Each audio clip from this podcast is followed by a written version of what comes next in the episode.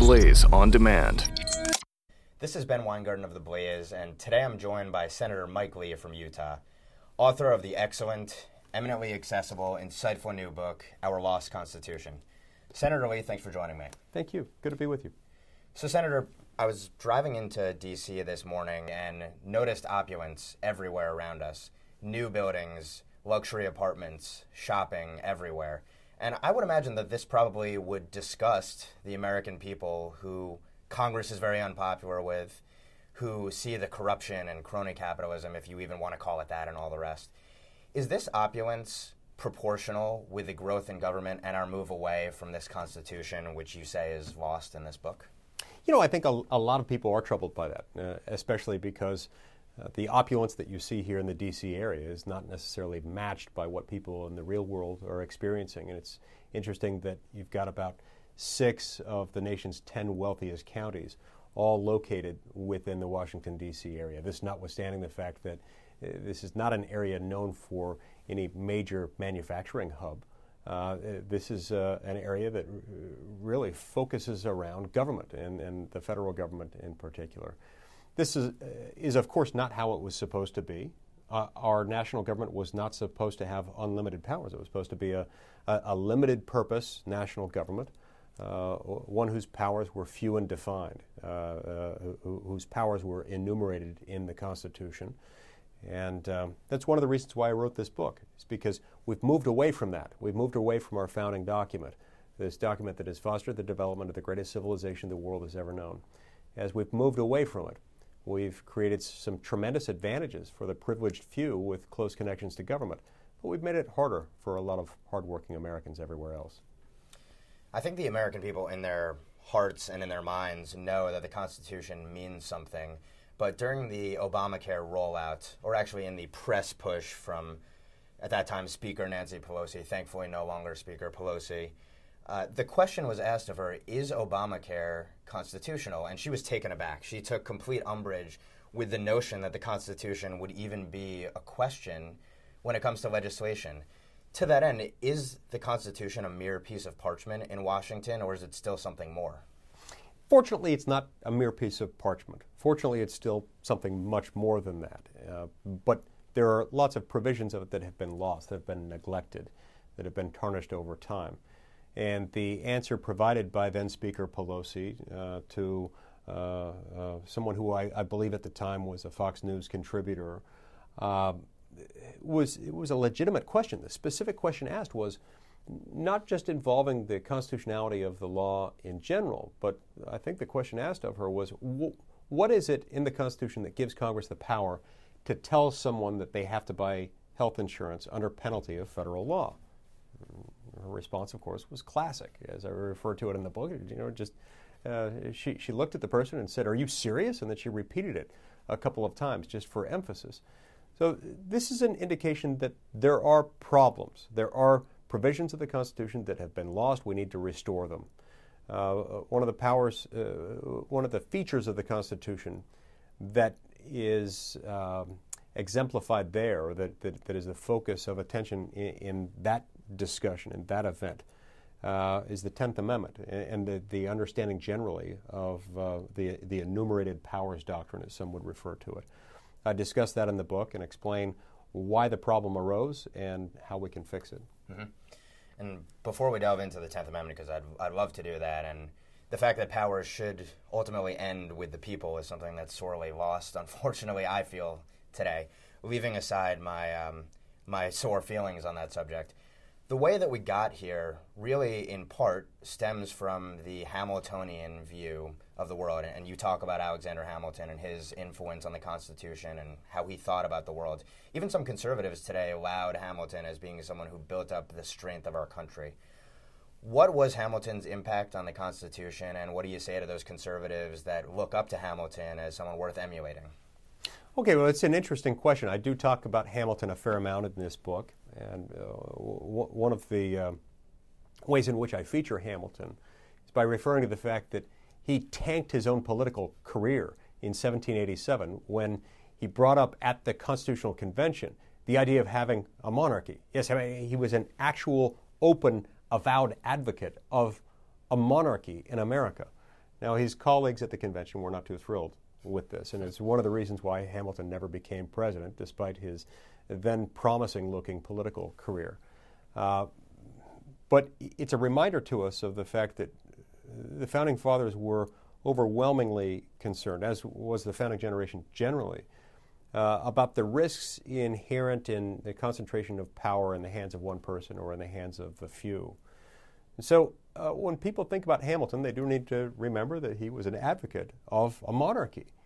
Um, now, all of that said, he, he ended up supporting the series of compromises that culminated in the Constitution. He ended up being a supporter of it, and uh, uh, of course, as we know from reading the Federalist Papers, he he actively advocated for its ratification uh, after the drafting process had been completed, and he deserves some credit there. Um, we can still look at the fact that Hamilton, while a big government guy for uh, purposes of 1787, uh, by today's standards, I, I, I, I think w- would be very much still regarded as a conservative. In other words, if you could transport Alexander, Alexander Hamilton to today's world, and if he could look at what's going on in Washington, D.C. today, I think he would look at what's happening uh, with a degree of shock. Probably not much less so than, than James Madison or George Washington or most of the other founders. We've talked about monarchy a little bit, and we've talked about Obamacare. So naturally, that leads to one quote that I thought was striking in your book. And you describe the president giving a rally speech on Obamacare, and you quote him as saying, There wasn't, or, or sorry, you describe his speech and you say, There was in fact no indication by the new president of any legal limits on any federal power to issue mandates on individuals or enlist state governments in this clause. So, are there in fact any limits on the president today? There are limits on the president. Uh, whether or not those limits are being followed is, of course, a different question. And uh, we, we have a president today who is doing everything he can, it seems, to test those limits, to push those limits out further. And that's, that's one of the reasons why we need to go back to the founding generation continually, remind ourselves of those stories, remind ourselves again of the fact that the founding generation uh, pretty soundly rejected the idea of a monarchy. And they, they put the legislative power in the hands of Congress and made sure that Congress would be accountable to the people at very regular intervals. And so, uh, w- while those restrictions uh, have been weakened, while they've been damaged, they're still there. But in order for them to be more meaningful, we have to be aware of them. We have to talk about them. We have to vote differently uh, uh, based on how our senators, our congressmen, and our presidents interact with the Constitution. Mm-hmm. Although they're sort of tangentially related, RFRA has been the news recently, and you talk about the Establishment Clause at length. So, looking back, what was the actual purpose of the Establishment Clause, and what does it tell us in context of RFRA? Okay, so as I explained in my book, uh, the purpose of the Establishment Clause, as it was understood in 1791 at the time it was adopted, uh, was to make sure that there would not be a national church, to make sure that Congress wouldn't have the right to establish a church for the entire nation, and specifically to make sure that states had the discretion to decide whatever they wanted to decide about whether or not to have a state church that they would support. Now, uh, I don't believe that there is any state today that would choose to have a, a state church. But what we have seen is that under the Establishment Clause, given that the Establishment Clause has been uh, interpreted by the Supreme Court as applying directly to the states, we now have this entire evolving body of case law that dictates to the states what they may or may not do relative to parochial schools, relative to the utterance of prayers uh, in certain uh, uh, public events, and so forth. And uh, my point is that if we go back to the founding document, if we go back to the text and the historical understanding of the Establishment Clause at the time it was proposed, drafted, and ratified, uh, we can develop a greater appreciation for what this clause really was there to do. Mm-hmm. And it's kind of interesting RFRA and how it's been portrayed in the media almost pushes us to the exact opposite end of the spectrum, where at one time, perhaps, people might have overreached in terms of making an official state religion, let's say. And today, the state religion is basically progressivism, is what it seems like. Is that a fair commentary? One could certainly argue that. Uh, and, and, it's interesting. There, there, has been discussion in some, some Supreme Court opinions about uh, um, making sure that we don't uh, establish a, a, a, a, religion, a national religion of one sort or another, e- even if that's a um, irreligion or atheism. Um, w- we need to steer clear of that, certainly. But look, the Establishment Clause and the Free Exercise Clause work together, they work in tandem. And uh, the Establishment Clause says that we're not going to have Congress creating a religion. And uh, the Free Exercise Clause says that y- you shouldn't have Congress interfering with any individual's right to exercise his or her religious freedoms. The two work well together in balance, and uh, uh, w- when we allow them to work in balance, we respect religious liberty of all Americans, whether they choose to be religious or not, and regardless of how they choose to exercise it. We've touched briefly on the 10th Amendment, and I wanted you to delve a little bit into the insight that you provide in this book on the 10th Amendment, the Commerce Clause, and how the Commerce Clause has been willfully subverted in effect. Right. Okay, so we have to view the powers of Congress and the 10th Amendment as sort of two sides of the same coin. The 10th Amendment says, in effect, that any power that's not given to Congress is retained by the states or by the people.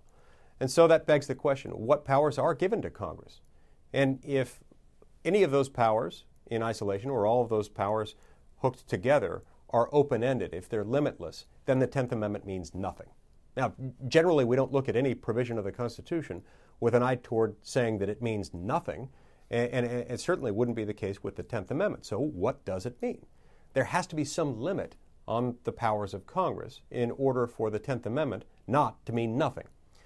There's a big problem with that, in that since 1937, as I explain in my book, the Supreme Court has interpreted one provision of the Commerce Clause, Article 1, Section 8, Clause 3, also known as the Commerce Clause, the part that gives Congress the power to regulate commerce or trade between the states, with foreign nations, and with Indian tribes.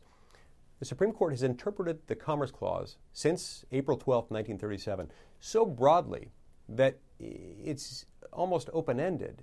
In other words, uh, the Supreme Court since 1937 has said that Congress may regulate not only interstate commercial transactions and channels or instrumentalities of interstate commerce, like interstate airways, airwaves, waterways, and so forth, but, but also may regulate any activity that, when measured in the aggregate, has a substantial effect on interstate commerce. Now, if, if, uh, uh, if all of that has uh, put you to sleep, or, or if you're thinking, what on earth is all that legalese? It basically means Congress can regulate anything it wants as long as it can identify some kind of a hook, some kind of a connection to interstate commerce, which in turn means that, in effect, the power of Congress is unlimited, which in turn means, in effect, that there's almost nothing left of the 10th Amendment.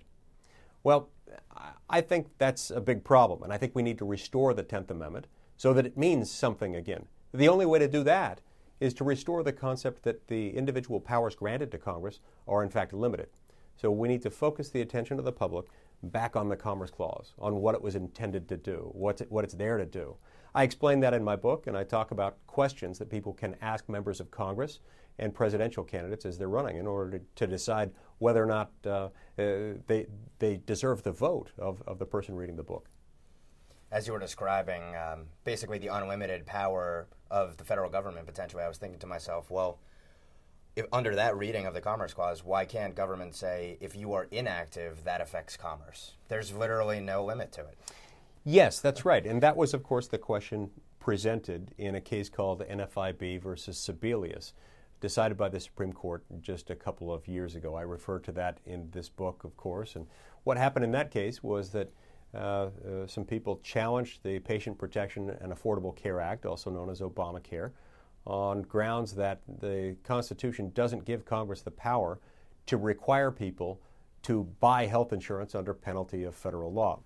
Now, the Supreme Court concluded, to its credit, and this was only the third time since 1937 that it had reached such a conclusion. It reached the conclusion that that provision, the individual mandate, fell outside of the power of Congress to regulate interstate commerce. But the problem was the court then went on to invent some other theory upon which Congress could impose this restriction. The Supreme Court basically rewrote the Obamacare law and called it a tax, called it a valid exercise of Congress's power to tax, which is found under a different clause of Article 1, Section 8.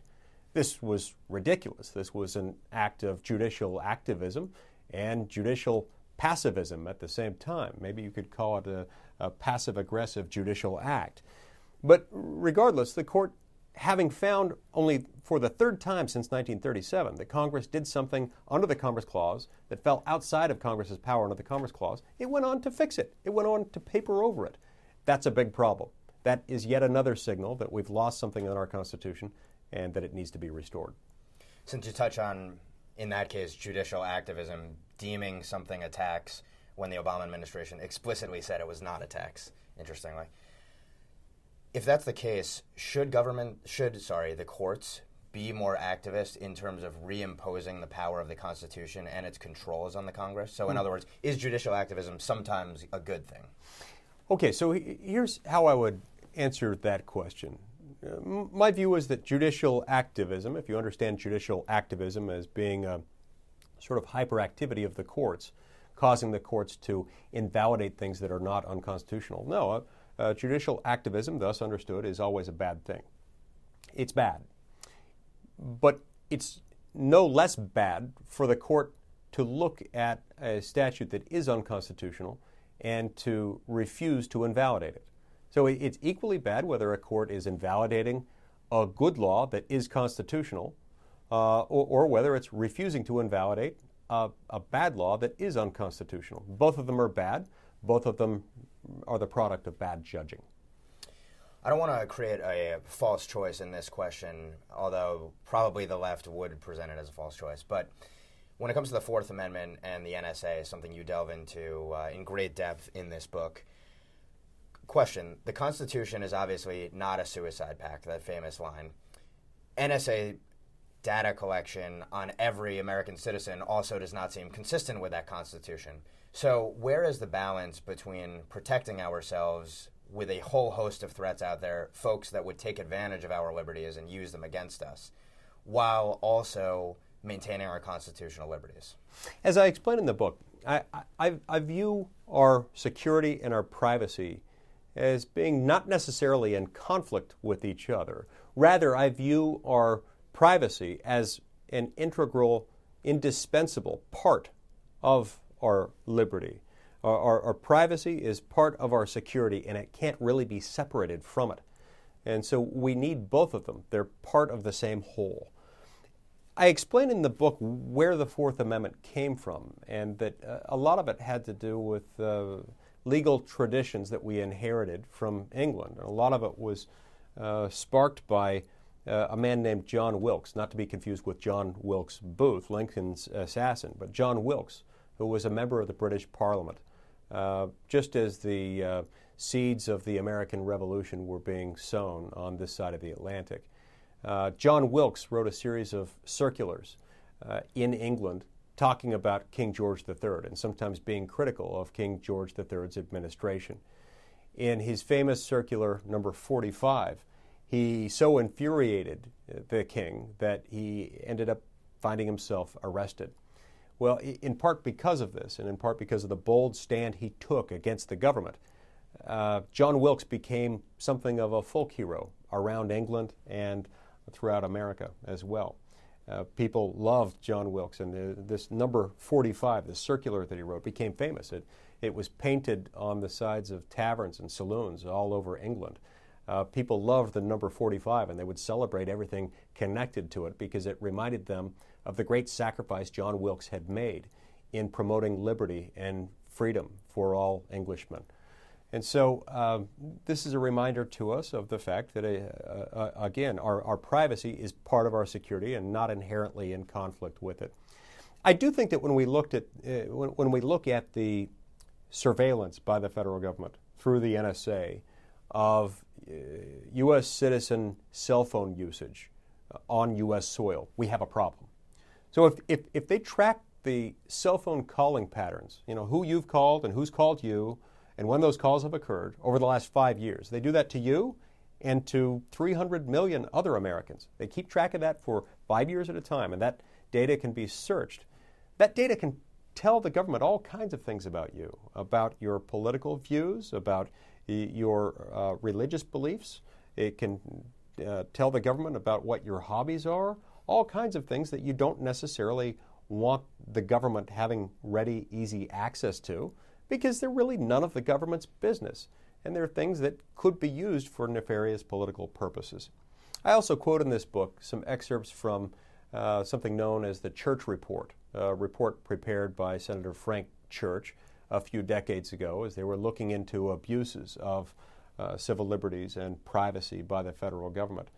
That report concluded, uh, among other things, that every presidential administration in America, from FDR through Nixon, uh, ha- had used the intelligence gathering apparatus of the U.S. government to engage in uh, a type of political warfare and a type of political espionage. And this is scary.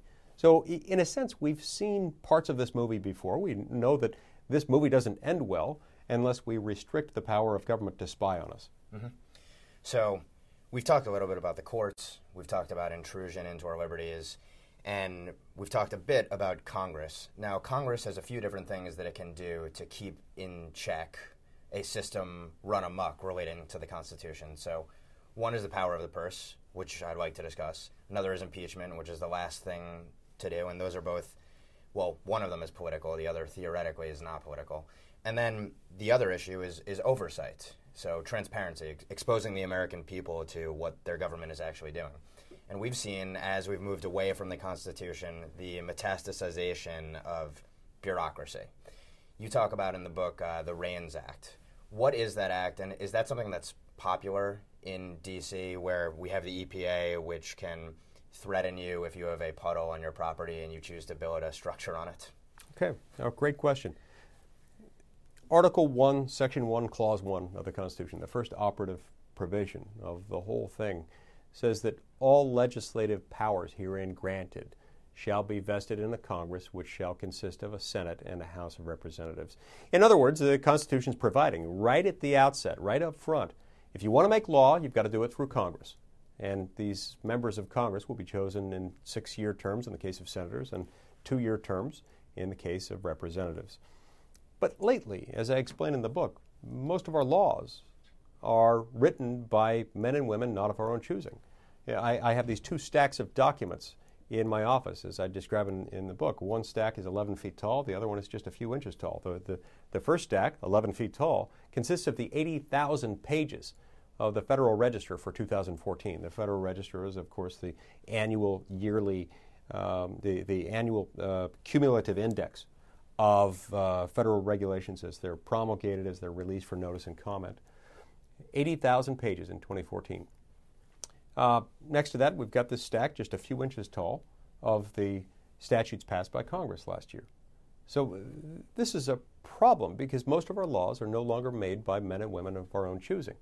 It's a problem also because, as, as James Madison pointed out in Federalist number 62, it will be of little benefit to the American people that their laws may be written by uh, people of their own choosing if those laws are so voluminous and complex that they can't be read and understood by the people. Well, here we've got complexity, we've, they're, they're exceedingly voluminous, and most of them are not made by men and women of the people's own choosing.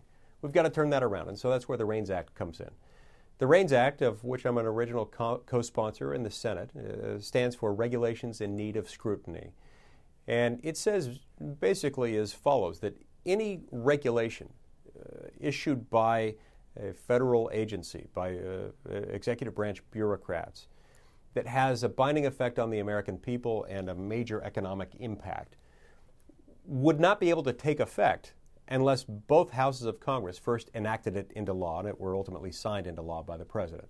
In other words, it, it, it, sort of gives teeth to Article 1, Section 1, Clause 1 in saying you can't have law that's not made by elected officials.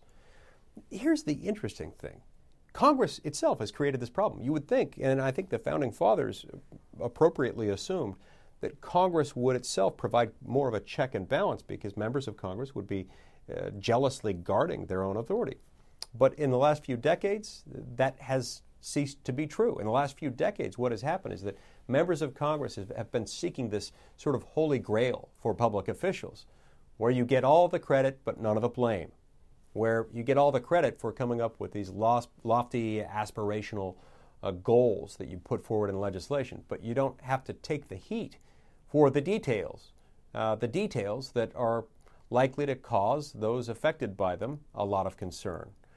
And so uh, that's yet another reason why we need to pass the REINS Act so that we can put members of Congress back in a position of accountability where they appropriately belong.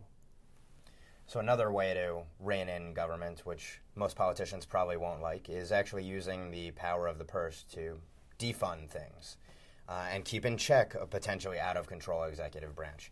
You chronicle in this book the what ended up being politically unpopular, which was the government shutdown um, of, a, of a year or two ago. And to that end, my question is while there is the power to defund, the power of the purse, a crucial power for Congress, is there is it a political solution to keeping people in check, or is it an actual constitutional one? Because it would seem that based upon how it went last time, that without there being a political will, Congress will not want to ever really make a push to defund programs, at least under this administration. If we're going to restore our lost Constitution, if we're going to continue to be a country that is run by the rule of law and that operates under our Constitution, and if we're going to avoid the inexorable march toward the consolidation of power in the chief executive of the federal government, meaning the President of the United States, then we've got to get back to a place where Congress exercises and jealously guards its spending power.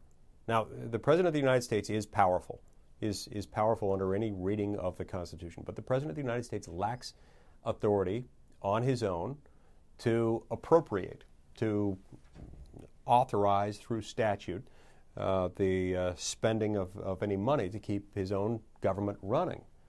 He has to rely on Congress to do that.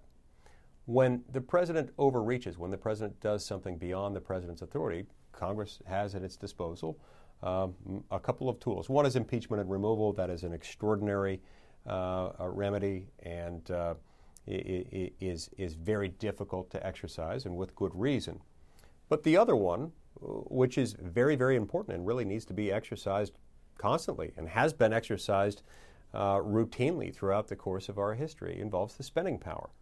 So, as I explain in the book, uh, when President Obama announced in July of 2013 that he was rewriting key provisions of the Patient Protection and Affordable Care Act, or Obamacare, he was re- rewriting several provisions of it uh, and, and, acknowledging on his own that the law as written was not ready to be implemented. I concluded at that moment that he didn't have authority to do that. He didn't have a, uh, any statutory claim of authority to do that, and he wasn't authorized by the Constitution to do that. I also concluded that unless uh, we did something about it, that this kind of conduct would continue. Not just with this president, but with other presidents moving forward. Uh, I therefore made the decision at the time that I wouldn't vote for any spending legislation that included funding for Obamacare because it was being implemented in an unconstitutional fashion, having, having been basically rewritten by the President of the United States. A lot of people agreed with this a lot of people in Congress and a lot of their constituents around the country agreed with it. And enough people agreed with it that for a period of time it became difficult to pass spending legislation. Now, this was not the fault of those who were concerned about the constitutional overreach. It was the president's fault. It was the fault of the president and those who were aligned with him. What we put forward was legislation that would have kept everything else in government funded the entire federal government, even programs that I and others like me dislike and, and find repugnant, uh, we were willing to fund everything else except Obamacare. We, we wanted to make sure that there were at least two votes, that there would be at least two separate legislative proposals dealing with the funding of government, one for Obamacare and one for everything else. In reality, it needs to be much more than that. Uh, you know, the, the, the traditional budgeting process contemplates that we'll have at least a dozen separate spending bills, each of which funds a different operation of government one for defense, one for criminal justice systems, and so on and so forth. But we've been operating without a budget for the last six years. So we were put in this position where we had an all or nothing spending decision to make, and I proposed let's have at least two votes one for Obamacare, one for everything else. The president said he wouldn't accept that, even though the House of Representatives passed it, even though the House of Representatives, Uh, uh, by a, a strong majority vote, said, Here, we'll fund everything else in government, even programs that Republicans hate, and we'll deal with Obamacare separately. The president promised to veto that. Harry Reid assisted him, him in that and said, we won't even vote on it. And so it was literally the President of the United States that made the decision to shut down the government rather than to negotiate, rather than to compromise, rather than have any further discussion about the constitutionality of his actions. And the way the media reported that, the way many members of Congress, even unfortunately some members of my own party reported that, was misleading. It was the President of the United States who chose to shut down the government. And we've got to come to terms with this because uh, presidents of both parties in the future are going to continue to abuse their authority.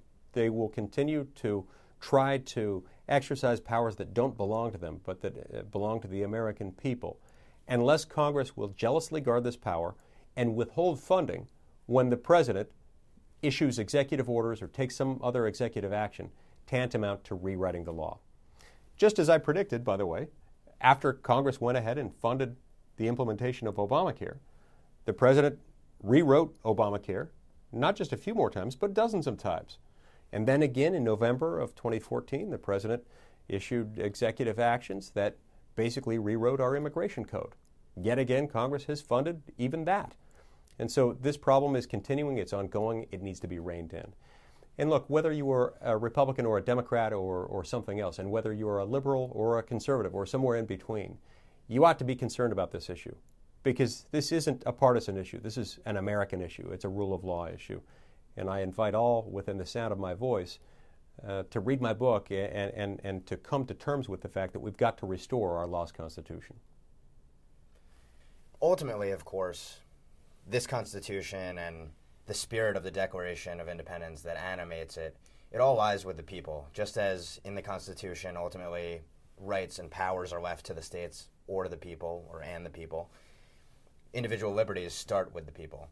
And to that end, my question is for those who are sort of downtrodden based upon the 2014 primaries, for example, that conservative candidates or the more conservative candidate frequently lost in the primaries, and there's been an ongoing battle between the quote unquote GOP establishment and more conservative or libertarian oriented folks. Should what is there on the horizon for those people? Should they feel optimistic about the direction of our country? And under a Republican administration in 2016, should they have faith that we will actually repeal and replace Obamacare and that executive amnesty will be reversed? Yes, I, I actually deal with with uh, uh, uh, this exact question in my book. And as I explain in the book, I, I, think Americans have every reason to be optimistic for a few reasons. Um, a lot of it relates to something that uh, Winston Churchill said many decades ago. He said the American people can always be counted on to do the right thing after they've exhausted every other alternative. Now, I'm not sure Winston Churchill meant that as a compliment, but I, I take it as such. It's one of the things that differentiates Americans from people in other countries throughout the world we do choose the right thing. We have chosen the right thing in the past. We know what it looks like and how it feels when we do that. We ultimately return to it, even though we might take a scenic route now and then. I, I think we've given these experiments with a, a, a, big, centralized, progressive national government, we've, we've given it a good, hard try. And we've seen that it has caused a lot of problems. We've seen that far from ending poverty, it has, in many respects, expanded it, or at least for many people, it's made poverty more permanent. And what we've seen is a need to return to simplicity. I've heard it said before that complexity is itself a subsidy, especially when it comes to government. And nowhere is that more evident than right here in Washington, D.C. The complexity created by our legal system, by our massive regulatory state that imposes $2 trillion of regulatory compliance costs on the American people. All those things amount to a big, huge subsidy for lawyers, accountants, government compliance consultants, lobbyists, and everyone else who is involved in this sort of uh, government industrial complex. The American people are, are waking up to this fact. They're waking up to the fact that This big government thing benefits a small few who are privileged enough to have connections to government, but it tends to hurt everyone else. It tends most acutely to hurt the poor and the middle class, the poor who are sometimes locked in poverty, uh, in some instances for generation, uh, generations at a time, by bad government policy. And uh, it also affects the middle class in that it sometimes locks them in, it, it, it, it thwarts their progress, uh, and, and it makes it harder for the hardworking moms and dads throughout our great country to get ahead. The way forward involves looking back, and it involves returning to principles of constitutionally limited government. Those principles are sometimes a little bit harder to grasp in the abstract. Uh, there are some people out there, uh, it sounds like you may be one of them, who, who like to talk about provisions of the Constitution in the abstract. But I find that most people understand those provisions better and they develop a greater appreciation for them when they're connected to a story. In particular, when they're connected to the story that led to the creation of the provision in question. That's why I wrote this book, and that's why I hope that it will help my fellow Americans come to understand and appreciate the Constitution, what's been lost, and what needs to be restored. The name of the book is Our Lost Constitution, and Senator Lee, thanks for writing it. Thank you. For more on this and other books, you can visit The Blaze Books at www.theblaze.com slash books and follow us on Facebook at facebook.com slash theblazebooks and Twitter at theblaze books. You can follow me on Twitter at bhweingarten.